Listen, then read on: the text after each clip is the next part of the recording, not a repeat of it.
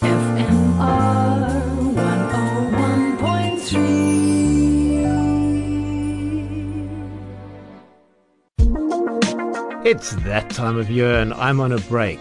Here's the best show from this year. Welcome to Tech Talk with me, David Dondi. If you have questions, you want to find out more about something, drop me a line, david at fmr.co.za. Otherwise, that podcast, as always, at fmr.co.za.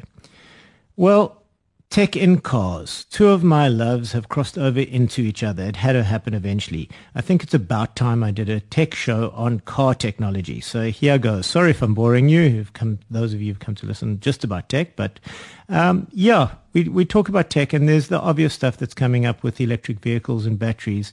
Um, but the big thing about that is what's come along with all of that technology in the last few years because we get apps. And apps for cars mean auto starting on a cold day, location and data like uh, your fuel consumption sent directly to your phone, um, you can have trackers. And what about this? Courtesy mode. So where you give your high performance car to your kid, but he's or she is forced into driving in Miss Daisy mode, giving uh, both of you a little bit of longevity. Uh, but my favorite tech is a little bit lower down the food chain. Things like keyless go and waving your foot to open a boot, which is an electrically actuated boot, obviously, just by having the key in your pocket or purse. I mean, it's just such a useful thing. And then, of course, some of the cars you can disable that if, if that's going to be a problem. And there are other delights that abound. Uh, and I think my favorite on most cars uh, is the adaptive cruise control. And what this is is radar at the front of, of the car that is detecting the car in front of you or cars in front of you and the behavior. So essentially you set your speed to 120 kilometers an hour when you're on the freeway. And if somebody slows down, you slow down without doing anything. And the amount of stress that takes out of your life is quite unbelievable when you don't have that angst of following the traffic. And uh, adaptive cruise control, once you've learned to trust it, and it doesn't take more than two or three drives to learn to trust it, really is life changing. Set your maximum speed, and your car is just behaving with the rest of the, the, the traffic. Then you actually get lane protection, um, like in today's car review, and I suggest you go listen to that. But when, of course, you have both of these features uh, with lane protection or the car being sensitive to staying in the middle of its lane, and you have the adaptive cruise control, you're getting into the realm of autonomous driving or semi-autonomous driving. And this has various levels. The first level is a simple beep.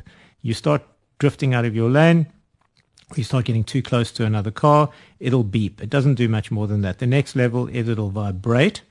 Um, and, and these are settings. Some cars don't have all of them, but you go through these levels of beep to vibrate to nudging the steering wheel or the car slower or faster to a setting where it actually keeps you. It, it, it tries to override you. You can override all of these systems, except in, in the best braking systems where, where they'll actually slam on the brakes if the car sees a pedestrian that you don't. Um, and the final level, of course, is the ability to read a good book while you're driving. Never tested one of those yet.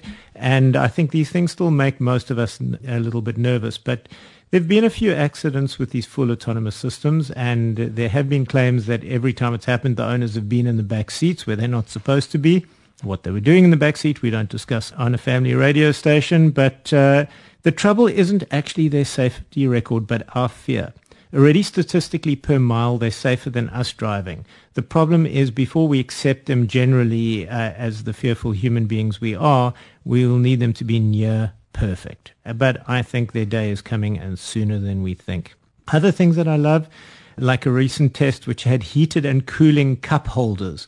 I don't know that they actually have any genuine uh, longevity, but you do find yourself pressing the red or the blue to make them happen and work. And then there are bits that I love that are things that are becoming generic in almost the cheapest of cars, things that we only imagined a few years ago, like wireless chargers for your phone embedded into holders, and finally holders in cars for your phone. Somehow the manufacturers in the last couple of years have realized we actually have a phone and need somewhere to put it, and a cup holder doesn't work.